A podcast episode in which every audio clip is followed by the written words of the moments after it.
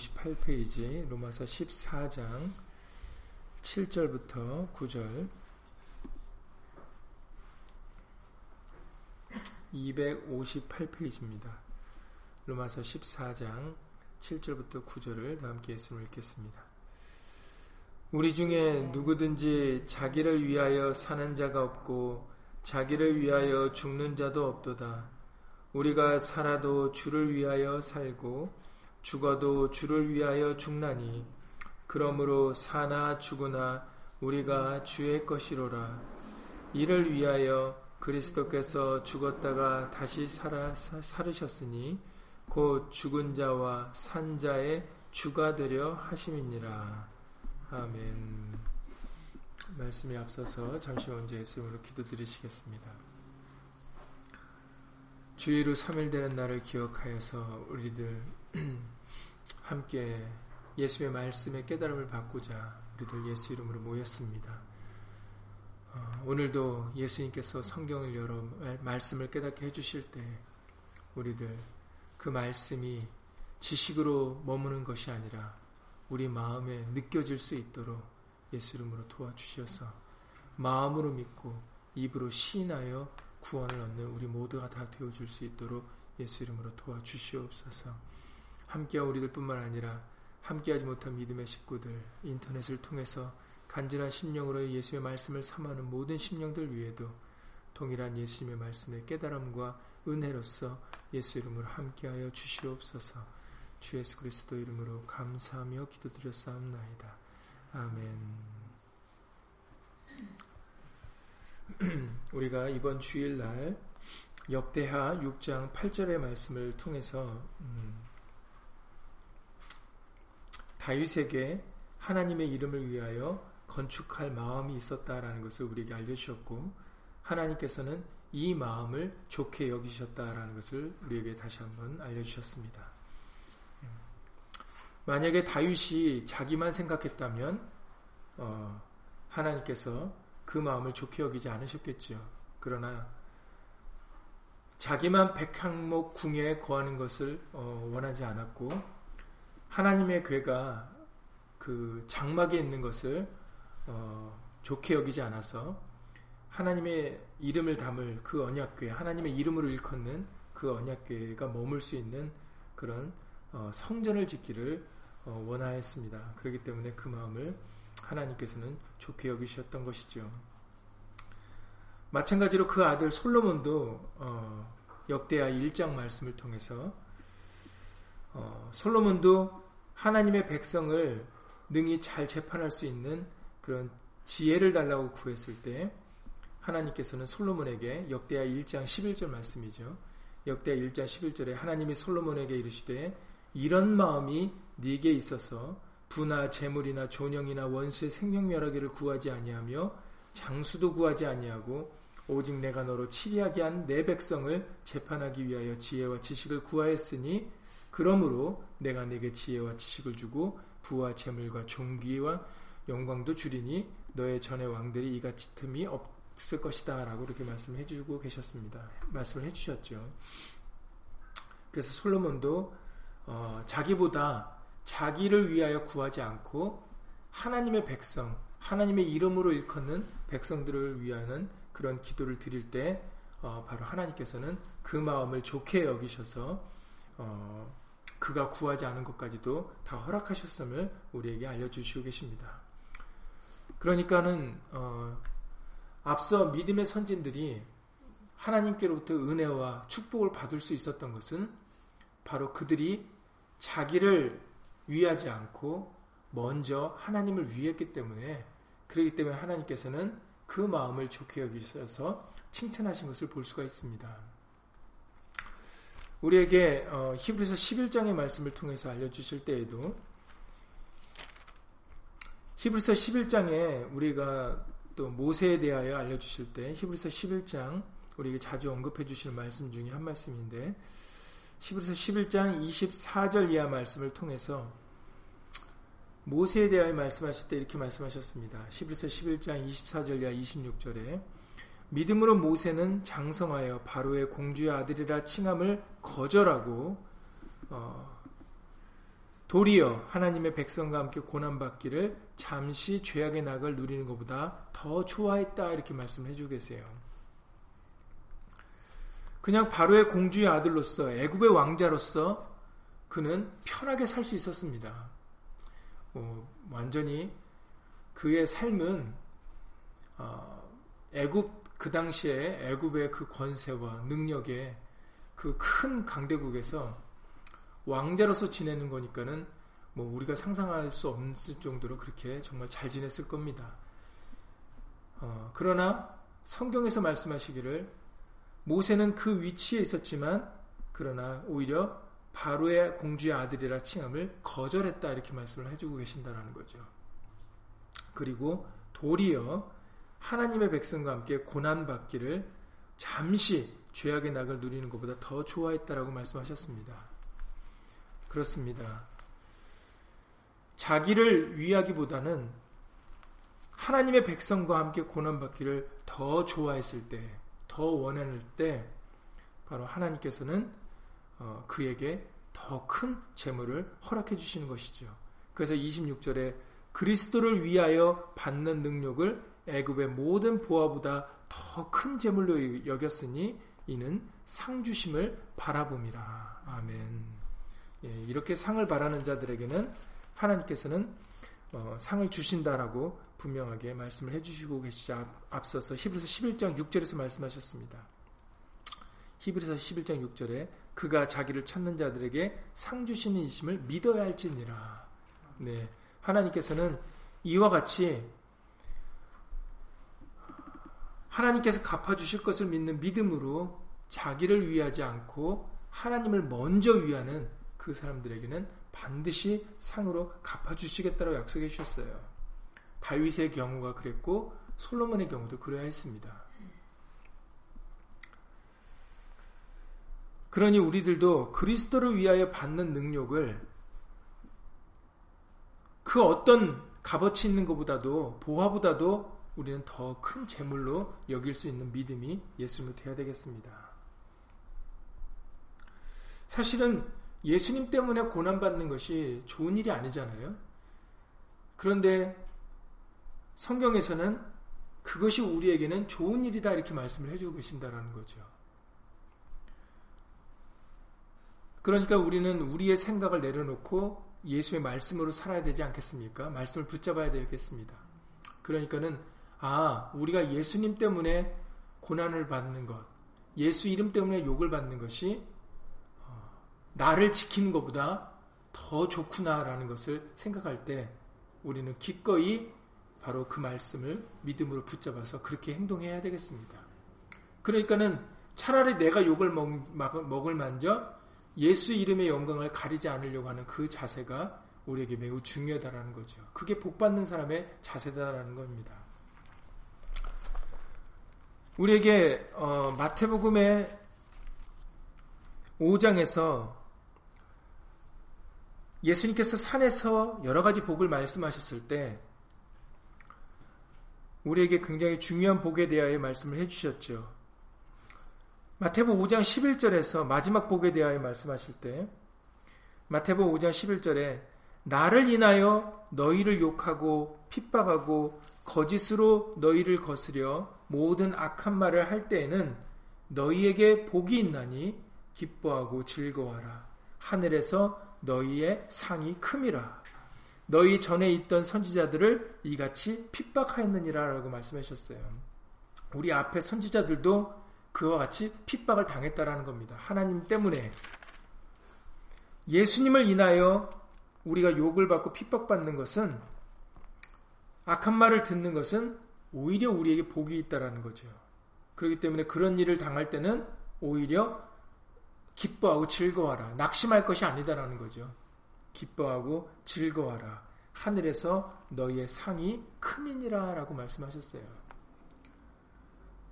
그러니까는 항상 예수님을 생각, 먼저 생각하고 자기를 생각하지 않는 것이 굉장히 우리에게는 유익된 일입니다. 우리가 이것을 유익으로 받을 때, 믿음으로 받아들일 때, 차라리 다른 사람이 나를 어떻게 생각하는지, 그거, 그거를 먼저 생각지 않고, 아, 내가 이렇게 했을 때, 예수님이 먼저 욕을 받으시면 안 되겠구나. 예수 이름의 영광을 가리면 안 되겠구나라는 것을 먼저 생각하게 됩니다. 그래서 사람들의 낯을 두려워하지 않고 사람의 낯을 걱정하지 않고 항상 예수 이름의 영광 되는 것을 먼저 선택을 하죠. 그래서 그것 때문에 참고 견디고 하고 싶은 것도 하지 않으려고 하는 겁니다. 자원하는 마음이 굉장히 중요합니다. 이것은 누가 시켜서 할 수 있는 게 아니죠. 조금 전에 말씀드렸던 모세도 누가 시켜서 했으면 그렇게 할 수 있었겠습니까? 애굽의 왕자의 자리를 누가 시킨다고 버릴 수 있는 자리입니까? 그럴 수 없는 자리입니다. 본인 스스로가 마음에 느껴서 그리스도를 위하여 능력받는 게 더 좋다라는 것이 마음에 믿어지니까 그러니까 스스로 할 수 있는 것이죠. 항상 신앙은 억지나 강요로 할수 있는 게 아닙니다.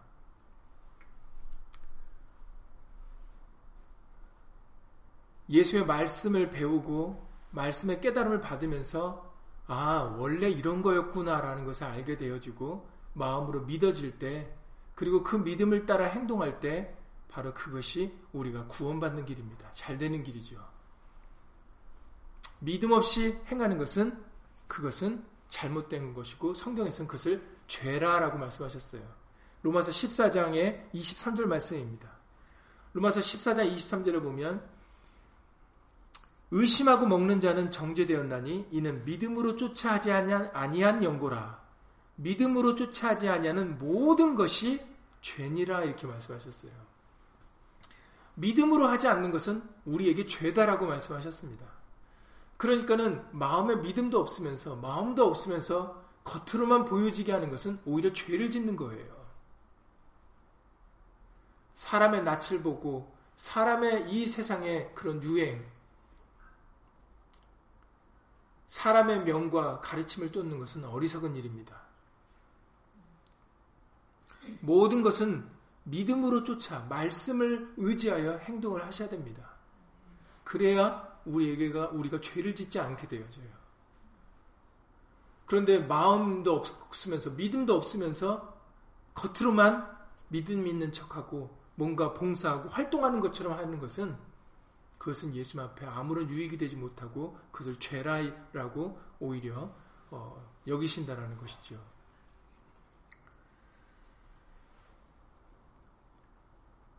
그러니까는 모든 신앙생활은 자기의 믿음대로 하시면 되는 겁니다. 누구의 눈치를 보실 것도 없고 낯을 보실 것도 없어요. 그래서 로마서 14장 1절을 한번 보시기 바랍니다. 로마서 14장 1절 이하 말씀 보시면 믿음이 연약한 자를 너희가 받아야 된다라고 말씀하시죠. 그의 의심하는 바를 비판하지 말라. 어떤 사람은 모든 것을 먹을 만한 믿음이 있고 연약한 자는 채소를 먹느니라. 먹는 자는 먹지 않는 자를 없인 여기지 말고 먹지 못하는 자는 먹는 자를 판단하지 말라. 이렇게 말씀하셨어요. 내가 이렇게 한다고 너도 해야 돼. 이렇게 하지 말라라는 거죠. 왜 내가 한다고 저 사람도 해야 됩니까? 그는 나의 교만입니다. 사람마다 믿음의 분량이 달라요. 그렇기 때문에 예수님이 나에 대하여 오래 참아주셨던 것처럼 우리도 다른 사람에 대하여 오래 참아주셔, 참아줄 수 있어야 됩니다. 왜냐하면 억지나 강요로 될 수 있는 게 아니거든요. 그러니까는 내가 한다고 해서 저 사람도 해야 되는다는 보장은 없습니다. 각자 받은 달란트대로 하는 거거든요. 그러니까는 둘 다 서로 서로 판단하면 안 됩니다. 행하는 사람을 보고 시기하고 질투하지도 말아야 되죠. 자기가 못한다고. 자기가 못하는데 다른 사람이 하면 오히려 기뻐하고 즐거워해줘야 됩니다. 아, 내가 할 수 없는 거를 저 사람은 생각해서 저렇게 했구나. 저렇게 하게 하신 예수님께 예수님은 감사를 드려야 됩니다. 오히려 저, 저 사람을, 하는 사람을 시기하고 질투하면 안 되죠. 그리고 행하는 사람은, 어, 저 사람은 나는 이렇게 하는데 왜 저 사람은 안 해? 이렇게 생각하지 말아야 된다는 겁니다. 그냥 자기가 하게 해주신 거에 예수 이름으로 감사하고 모든 영광과 존귀를 예수님께 예수 이름으로 돌리면 되는 거예요. 그러니 이 사순절이라고 해서 나는 금식하는데 왜 너는 안 해? 바로 예수님 때도 그랬죠. 아니 우리는 금식하는데 왜 당신 그 제자들은 금식하지 않습니까? 라고 오히려 얘기를 합니다. 신랑과 함께 있는데 지금 잔치 잔치가 있는 잔치 자리에서 왜 금식을 해야 됩니까? 그러니 우리는 어, 교회 내에서도 자, 다 같이 이거 합시다라고 할 수 없는 게 어떻게 다 같이 할 수가 있습니까? 물론 다 같이 예수 이름의 영광은 돌려야죠. 그러나 그것은 각자에게 주신 달란트와 분량대로 하셔야 되는 거거든요. 그러니까는 마치 무슨 다른 세상의 단체와 같이 자, 우리는 이렇게 하기로 했으니 이렇게 합시다. 우리는 저렇게 하기로 했으니 저렇게 합시다라고 다 할 수 없다라는 거예요. 교회 내에서는. 왜냐하면 다 같은 마음, 다 같은 뜻이 되면 좋지만 그렇지 못하거든요. 그러니까는 예수 이름의 영광을 위해서 각자가 자원하는 심령으로 모든 일을 행해야 됩니다. 그래서 사순절에서도 누구는 금식하는데 왜 누구는 금식을 안 합니까? 나는 이거 하는데 왜 당신은 이거 안 합니까? 이렇게 생각하면 안 된다라는 거죠. 하게 됐으면 하게 해주신 거에 예수 감사하고 못하면 아 나도 예수 이름을 할 수 있는 그런 마음과 믿음을 예수 이름으로 주시옵소서라고 겸손히 예수님한테 자신의 믿음 없는 것을 예수 이름으로 기도하고 강구를 드리면 되는 겁니다.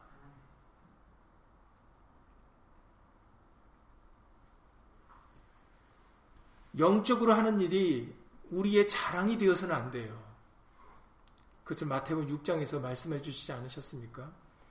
마태복음 6장에 걸쳐서 우리에게 여러 가지로 말씀을 하셨습니다. 누구를 구제하는 일을 행할 때도 사람에게 영광을 얻으려고 하지 말라라고 마태복음 6장 1절 이하 2절에서 3절까지에서 4절까지의 말씀을 통해 알려주셨죠. 구제할 때 오른손에 하는 것을 왼손이 모르게 하라 할 정도로 그렇게 은밀하게 하라고 말씀하셨습니다. 쭉 마테오 1장부터 우리에게 쭉 전체적으로 알려주신 말씀의 핵심이 18절까지의 말씀에서 핵심은 사람에게 보이려고 하지 말라라는 것입니다. 그것은 이미 우리가 상을 받는 이 땅에서 받아버리는 것이다라고 말씀해 주셨죠. 이미 이 땅에서 받아버리니까 예수님 오셔서는 받을 게 없는 겁니다. 정말 중요하게 우리가 받아야 될 것은 예수님 오실 때 받는 건데 그런데 이미 사람에게 보이려고 모든 걸 행동했기 때문에 예수님 오실 때는 받을 상이 없다라는 것이죠. 그러니까 우리는 영적인 일을 할 때 우리는 모든 것은 예수님을 위하여 하는 겁니다. 사람에게 보이려고 하는 것이 아니죠. 그러니까는 예수님이 알아주시면 되는 겁니다.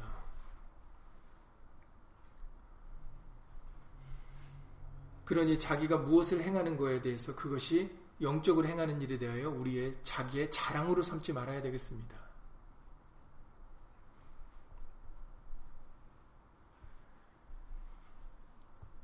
오늘 본문의 말씀을 통해서 우리 중에 누구든지, 누구든지니까는 모든 사람이 다 포함되는 내용이죠. 우리 중에 누구든지 자기를 위하여 사는 자가 없고 자기를 위하여 죽는 자도 없다. 사는 것도 자기를 위해서 죽는 것도 자기를 위해서 죽으면 안 된다는 겁니다. 근데 오늘날 참으로 안타까운 일들은 자기를 위하여 사는 것뿐만 아니라 자기 때문에 스스로 목숨을 끊는 사람들이 너무 많습니다. 안타까운 일이죠. 그게 다 자기가 자기 목숨이 자기 것이라고 생각하기 때문입니다.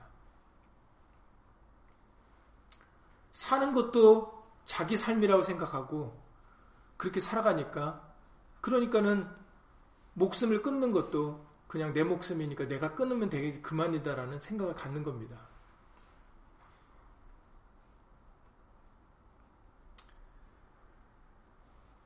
성경에서는 지금 읽으셨던 오늘 본문의 말씀과 같이 우리는 우리를 위해서 살고 죽어서는 안 된다라고 말씀을 하십니다. 8절에 로마서 14장 8절에서 우리가 살아도 주를 위하여 살고 죽어도 주를 위하여 죽나니 그러므로 사나 죽으나 우리가 주의 것이로라. 그 이유는 바로 우리가 예수님의 것이기 때문이다라고 말씀해 주셨어요. 왜 우리가 우리를 위해 살거나 왜 우리가 우리를 위하여 죽지 말아야 되는가? 그 이유는 우리가 우리 것이 아니다라는 거죠. 나는 내 것이 내가 가지고 있는 것이 내 생명이 내 것인 줄 알았는데 근데 내 것이 아니다라는 겁니다. 예수님의 것이다라는 거죠. 그러니까 다윗도 하나님의 이름에 언약, 하나님의 이름을 둘 언약궤를 생각하는 것은 그것은 아주 자연스러운 일이라고 할 수 있었던 것입니다. 왜냐하면 그 다윗이 자기가 성전을 짓지는 못했지만 성전의 재료는 준비를 했죠. 그때 뭐라고 얘기를 합니까? 자원하는 심령으로 재료가 모아지면서 다윗은 기쁨으로 찬양을 드리기를 이 모든 것은 우리가 준비한 게 아니라 이 모든 것은 하나님께로부터 왔다라고 얘기를 합니다.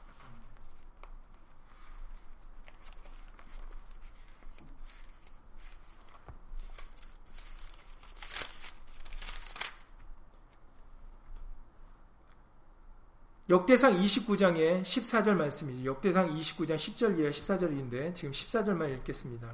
역대상 29장 14절에 나와 나의 백성이 무엇이 간데 이처럼 즐거운 마음으로 드릴 힘이 있었나이까? 즐거운 마음으로 드렸다라고 말씀하셨죠. 자원하는 심령으로 드려진 겁니다. 모든 것이 주께로 말미암아 싸우니 우리가 주의 손에서 받은 것으로 주께 주께 드렸을 뿐이니이다. 이렇게 말씀을 하십니다. 이렇게 찬양을 드리죠. 우리가 자원하는 마음으로 드렸지만 그러나 이 드린 것조차도 우리 것이 아니다라는 거죠. 하나님 것을 그냥 드렸다라는 겁니다. 우리의 생명, 우리의 말과 행동하는 것, 우리의 삶, 우리의 죽음, 이 모든 것은 예수님의 것입니다. 그러니 우리는 기쁨으로 예수님께 예수 이름으로 드릴 수 있어야 된다는 것이죠. 당연한 것입니다. 그것이. 생색을 내는 수 있는 게 아니다라는 거죠. 우리가 자랑으로 할 게 아니다라는 겁니다.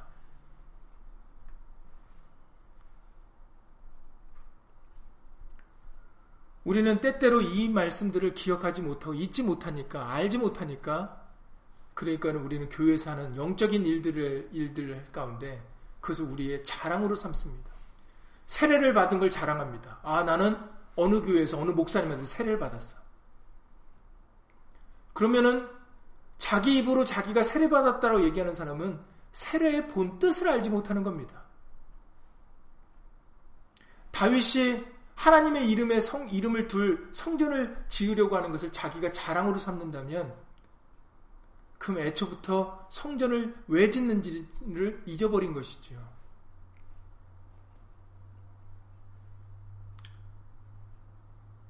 세례가 무엇입니까? 우리가 이 사순절 기간 동안에 세례를 받는데 세례를 받고자 하는 이유도 예수님과 함께 죽고 예수님의 삶으로 살아가려고 세례를 받는 거 아니겠습니까?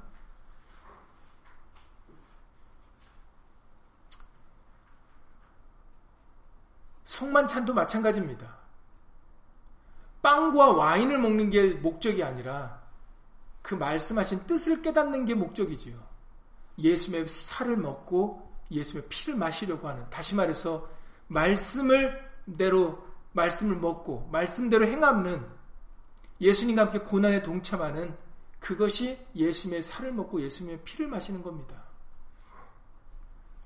그런데 그것은 하지 않으면서 의식과 형식을 따르고 그것을 내가 했다라고 생각하고 그것을 자랑으로 자기 입으로 얘기를 하는 그런 모습들은 결코 올바른 모습이라고 할 수 없습니다.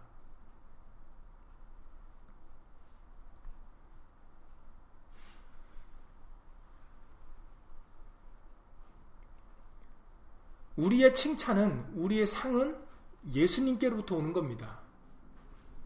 어떤 목사님이 당신 이제부터 세례교인 됐습니다라고 해서 우리가 세례교인이 되는 게 아니다라는 거죠. 내가 물속에 들어갔다 나오는 게 세례교인이 되는 게 아니다라는 겁니다. 모든 것은 칭찬과 영광과 존귀는 예수님께로 말미암아야 됩니다. 예수님께서 인정해 주셔야 인정을 받는 그것이 진정은 참으로 인정된 것이지 목사나 교회에서 뭘 인증하는 것이 그것이 우리가 받아야 될 진정한 인증이 아니다라는 거죠.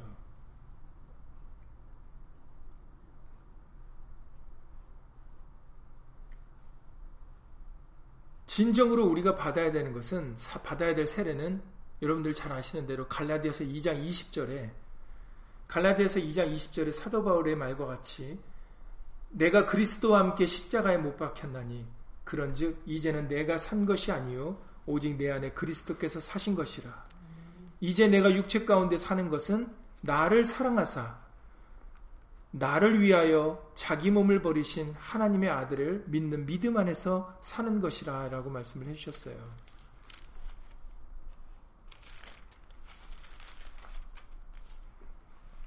이것이 진정으로 우리가 받아야 될 세례입니다. 물속에 들어갔다 나오는 게 아니라 만약에 물속에 들어갔다 나오는 것이 진정하게 우리가 받아야 될 세례라면, 왜 예수님이 두 제자들에게 너희는 내가 받는 세례를 받을 수 있느냐라고 질문을 하셨겠습니까?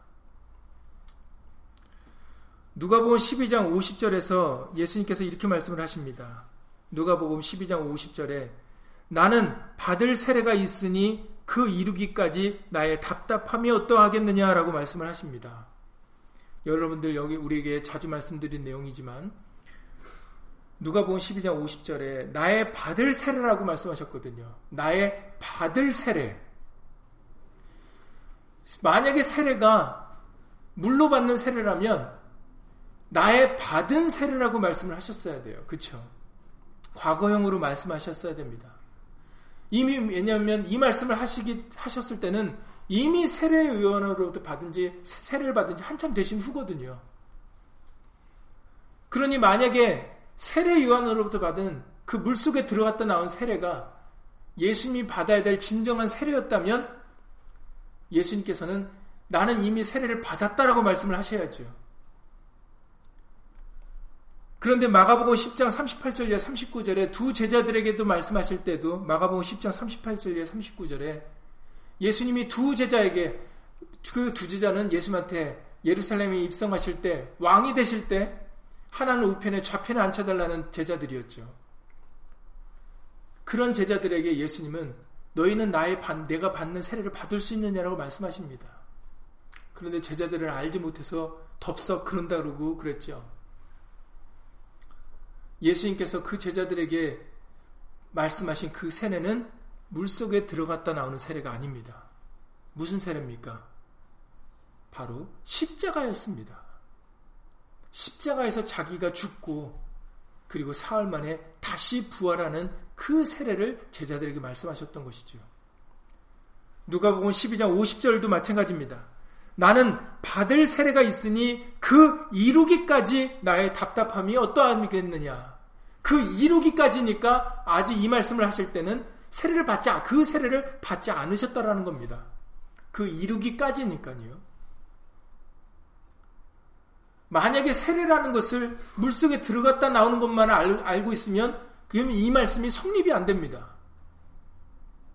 아니, 이미 예수님은 세례 요한으로부터 세례를 받았는데, 나의 받을 세례면 그럼 이 세례가 무슨 세례인지 설명을 할 수 있어야 돼요. 이 세례가 무슨 설명이, 무슨 세례입니까? 만약에 물 속에 들어갔다 나오는 세례가 전부라면, 이 누가복음 12장 50절에 이 세례를 설명할 수 있어야 돼요. 나의 받을 세례, 그 이루기까지 내 답답함이 어떠하겠느냐 했을 때 이 세례는 무슨 세례입니까? 아까 마가복음 10장에 제자들 두 제자들에게 말씀하셨던 것처럼 이 세례는 물속에 들어갔다 나오는 세례가 아니에요. 바로 십자가입니다. 우리가 받아야 될 진정한 세례는 물속에 들어갔다 나오는 게 아니라 물로 뿌림을 받는 게 아니라 십자가를 지는 겁니다. 그게 우리가 받아야 될 진정한 세례라고 말씀하셨어요. 십자가를 지지 않고 물속에 들어갔다 나온 것만으로 내가 세례받았다라고 말할 수 있는 사람은 잘못 생각하고 있는 겁니다. 그래서 갈라디아서 2장 20절에 사도 바울이 말하기를 사도 바울을 통해서 하나님이 전하시는 메시지죠. 내가 그리스도와 함께 십자가에 못 박혔나니 그런즉 이제는 내가 산 것이 아니요 오직 내 안에 그리스도께서 사신 것이라. 이제 내가 육체 가운데 사는 것은 내가 이제 이후로 내가 사는 이 삶은 나를 위하여 사는 삶이 아니라 나를 자기 몸을 버리신 하나님의 아들을 믿는 믿음 안에서 사는 것이라. 이제는 나를 위해서 살지 않고 나를 사랑하사 나를 위하여 죽으신 예수님을 위하여 살겠다라고 말씀하시는 겁니다. 이게 우리가 받아야 될 예수 이름으로 받아야 될 진정한 세례입니다.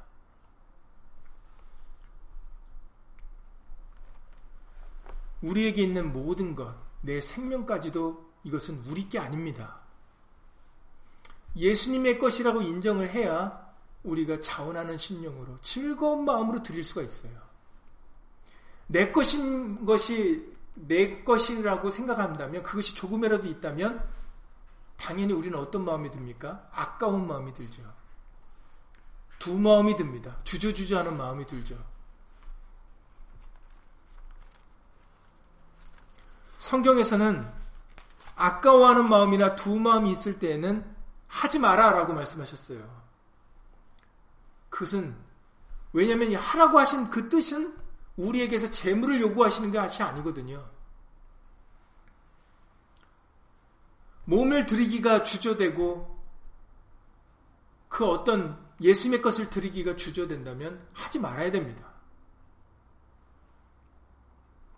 그 이유는 야고보서 1장에서 말씀하시기를 야고보서 1장 6절에서 말씀하십니다. 야고보서 1장 6절에 오직 믿음으로 구하고 조금도 의심하지 말라. 의심하는 자는 마치 바람에 밀려 요동하는 바다 물결 같으니 야고보서 1장 6절 이하 7절 7절에서 이런 사람은 무엇이든지 죽게 얻기를 생각하지 말라. 8절입니다. 8절 두 마음을 품어 모든 일에 정함이 없는 자로다 라고 말씀하셨어요. 야고보서 1장 6절 이하 8절입니다.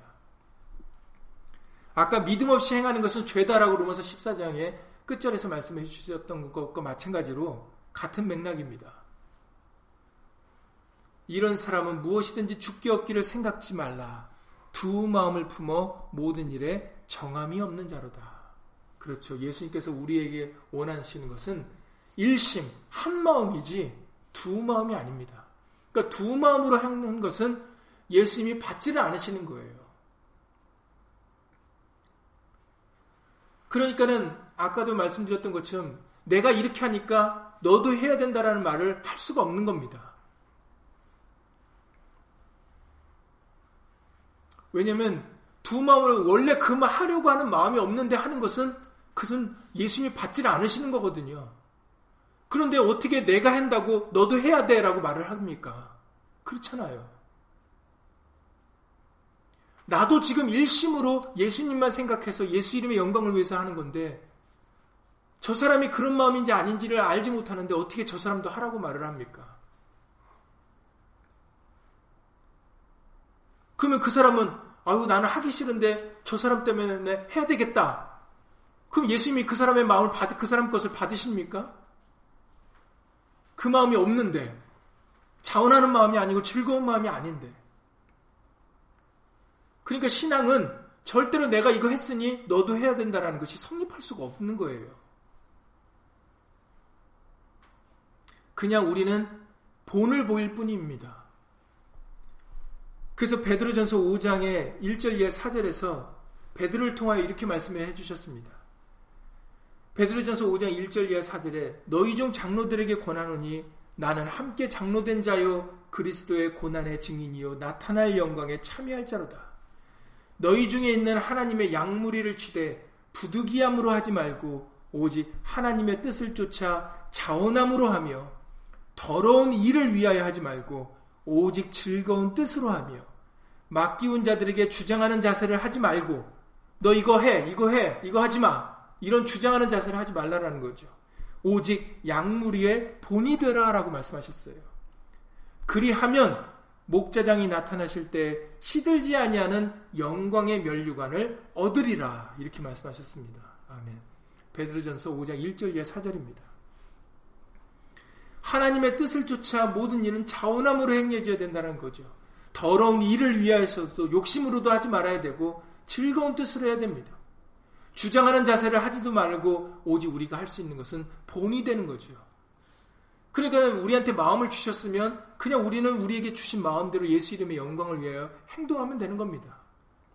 그러면 그 믿음이 연약한 사람들은 그 행동하는 것을 보고 예수 이름으로 따라가게 되어질 수 있게 되어지는 것이죠. 이거 해, 이거 하지 마. 이렇게 얘기하지 말라라고 말씀을 하십니다. 그러니까 여러분들이 자꾸 세상에서 배운 교육을 가지고 교회 안에서도 적용을 시키려고 하는 거에 문제가 있어요. 세상에서는 연대 책임이라고 말하지 않습니까?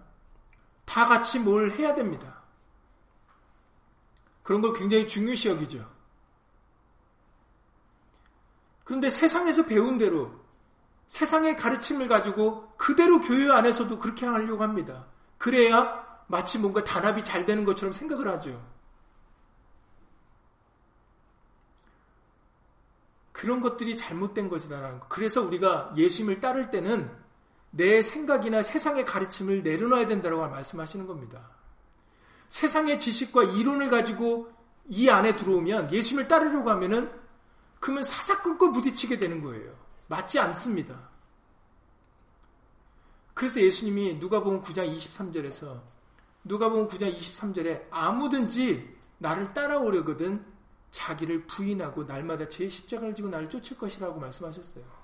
자기가 부인되어져야 됩니다. 내 생각. 아, 이렇게 하면 잘 믿는 거겠지. 이렇게 하는 게 좋은 거겠지. 세상에서 이론, 고린도 후서 10장 5절 이하 6절 말씀 같이 고린도 후서 10장 5절 이하에서 모든 이론을 다 파해라라고 말씀하셨어요. 그러니까는 세상에서 했던 단체 어떤 것처럼 세상에서 다른 사람들이 하는 것처럼 우리는 하려고 하면 안 됩니다. 말씀에는 어떠한지 하라고 해서 말씀이 어떤가요? 말씀대로 해야지.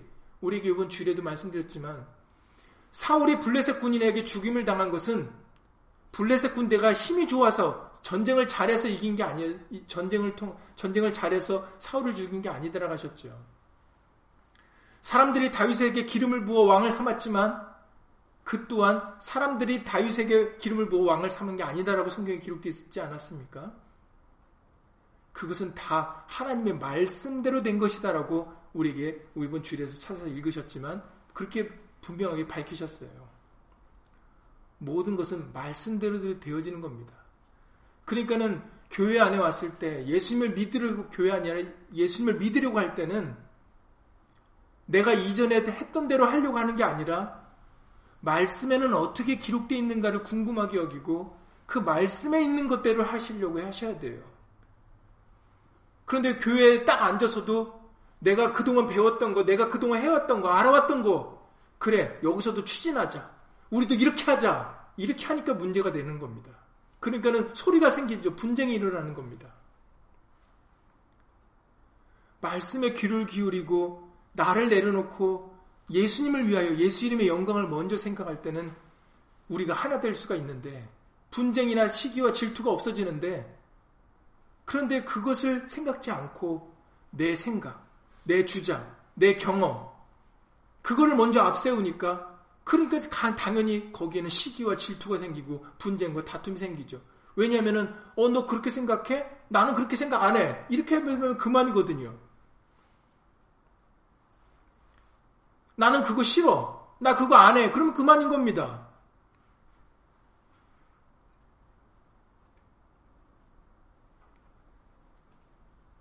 사순절의 또 기간 동안에 이 예수님이 돌아가심을 기념하는 이 기간에 행해지는 그런 모든 것들은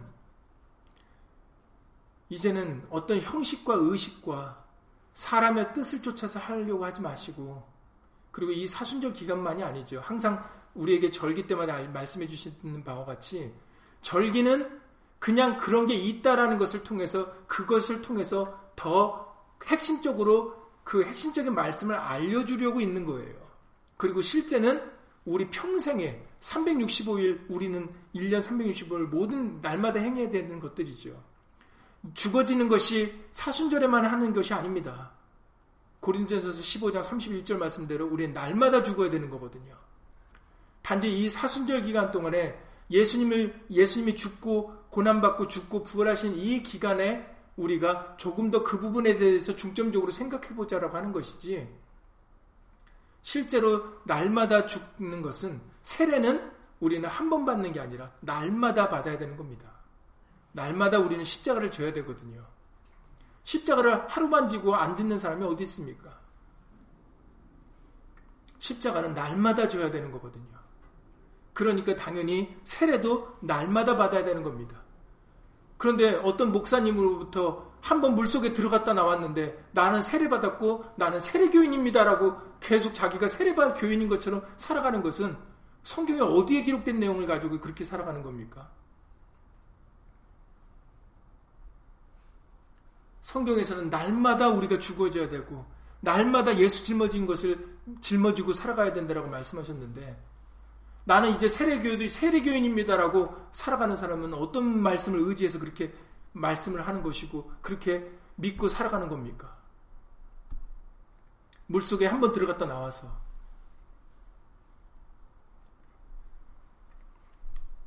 이제는 우리의 삶이 세상의 유행이나 다른 것들을 쫓아서 이론을 쫓아서 사는 삶이 아니라 이제는 예수의 말씀을 쫓아서 살아가는 삶이 될 수 있기를 예수님은 간절히 기도를 드립니다.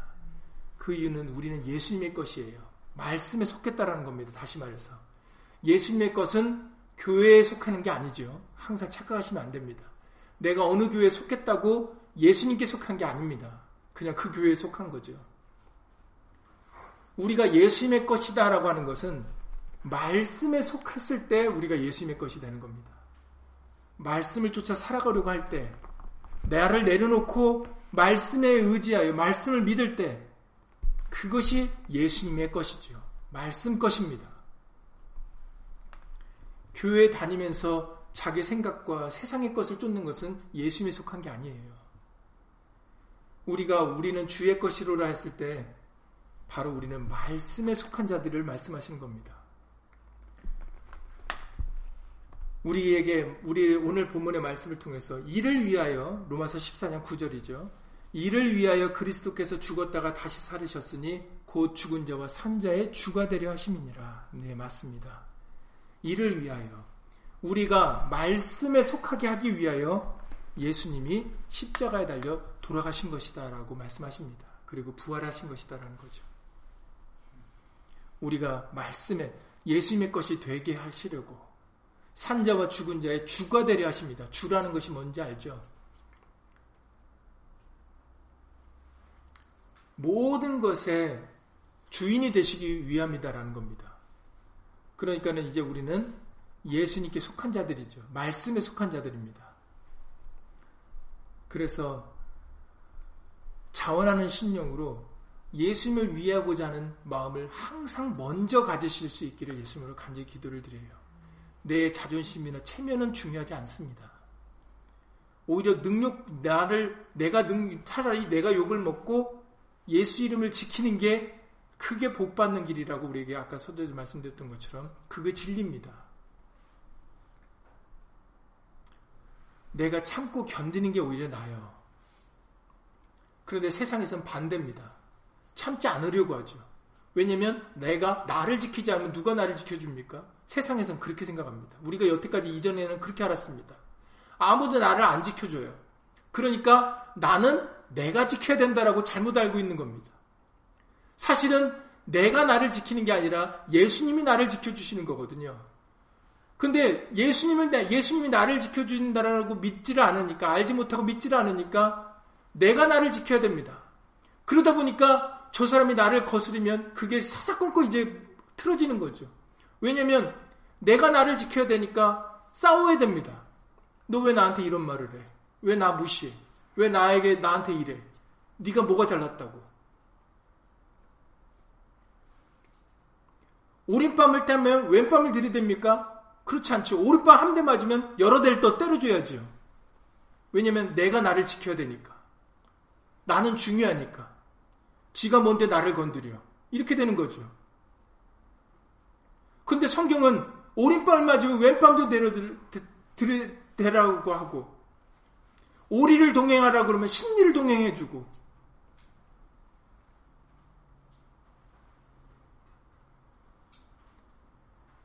속옷까지 이르는 자에게 겉옷까지 다 내어주고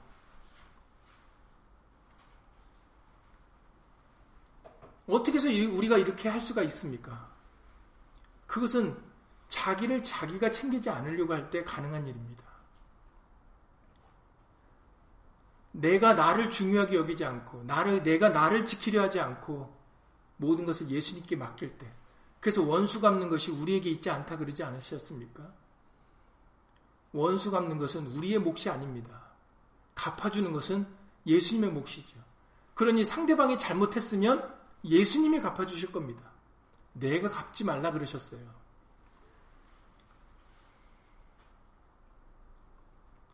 사람은 사람을 지킬 수 없습니다. 자기는 자기를 지킬 수 없죠. 우리를 지키고 우리를 보호해 주시는 분은 예수님이십니다. 그러니 우리는 예수님께 맡기고 의지할 뿐이죠. 이 사순절에 바로 그것을 예수 이름으로 배우셔야 됩니다. 알고 믿으셔야 됩니다. 그래야 우리가 예수님과 함께 죽어질 수가 있고 고난에 동참할 수가 있어요. 성경은 우리에게 예수님이 고난 받으신 것처럼 고난을 받아야 영광에도 참여할 수 있다라고 로마서 8장에서 말씀하셨거든요. 고난 받지 않으면 영광에도 참여할 수 없어요. 그러면 여러분들 뭘로 고난 받으실래요? 고난 받아야 영광에 참여한다라고 로마서 8장에서 말씀하셨는데 여러분들이 참지 않는데 고난 고난에 동참하지 않는데 어떻게 영광에 받으실 겁니까? 성경에서는 예수님과 함께 고난 받아라 내 피를 마시라 그러시는데 언제 피를 마실 거예요? 언제 고난 받으실 겁니까?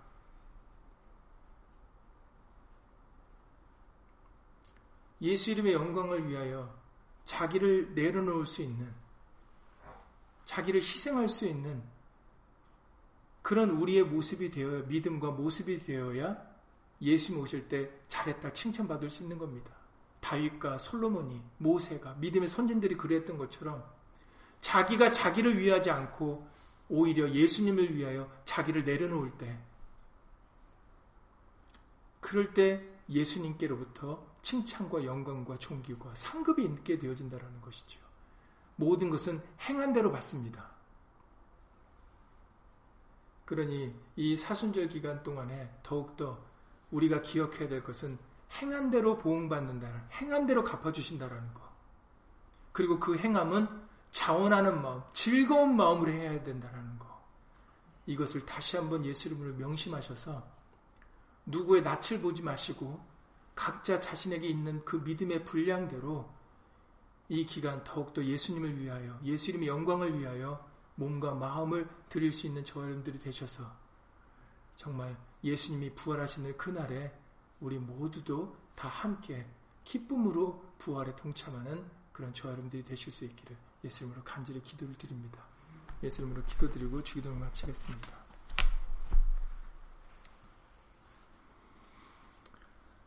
고맙고 감사하신 예수님, 우리 앞서 믿음의 선진들은 자기만 자기를 챙기지 않고 먼저 하나님을 위하고 있음을 우리에게 다시 한번 알려주신 것을 주 예수 그리스도 이름으로 감사를 돌리옵나이다.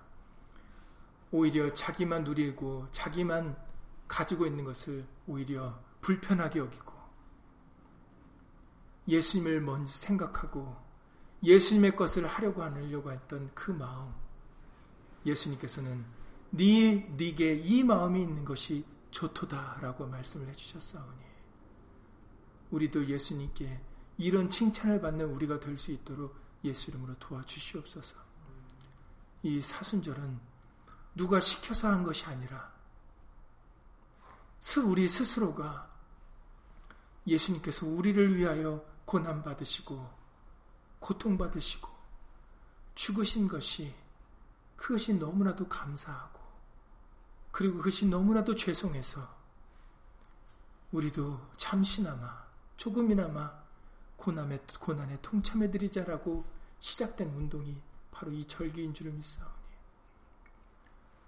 예수님 이제들 이 우리들도 장성한 분량이 되어 우리도 이러한 마음을 가질 수 있도록 이런 좋은 마음을 가질 수 있도록 예수 이름으로 도와주시옵소서. 어린아이 때는 이런 마음을 갖기가 쉽지 않습니다. 이제 우리의 믿음이 장성한 믿음이 될 수 있도록 예수 이름으로 도와주셔서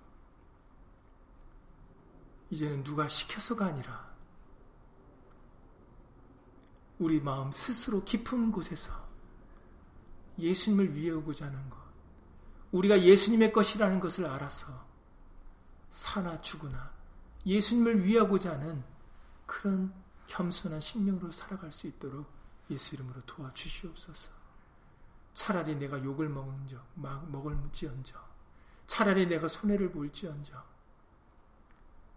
예수 이름을 아끼고 예수 이름을 지키려고 하는 그런 겸손한 심령을 우리에게 허락하여 주셔서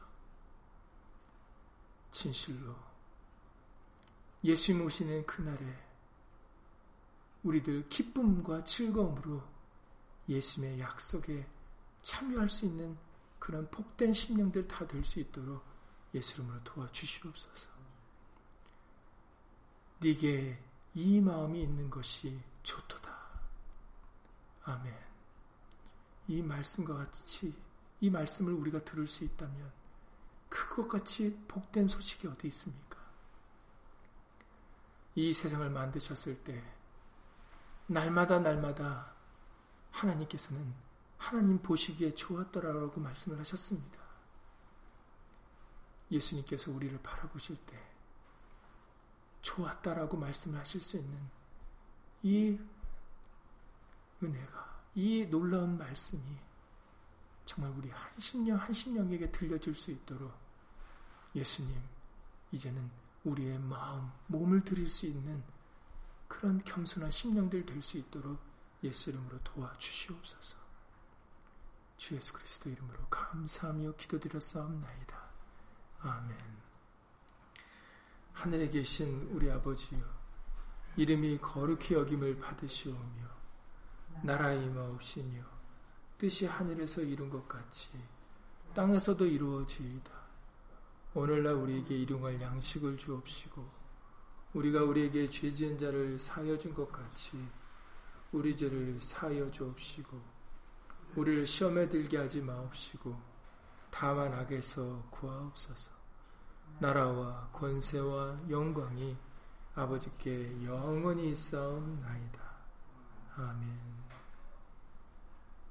Música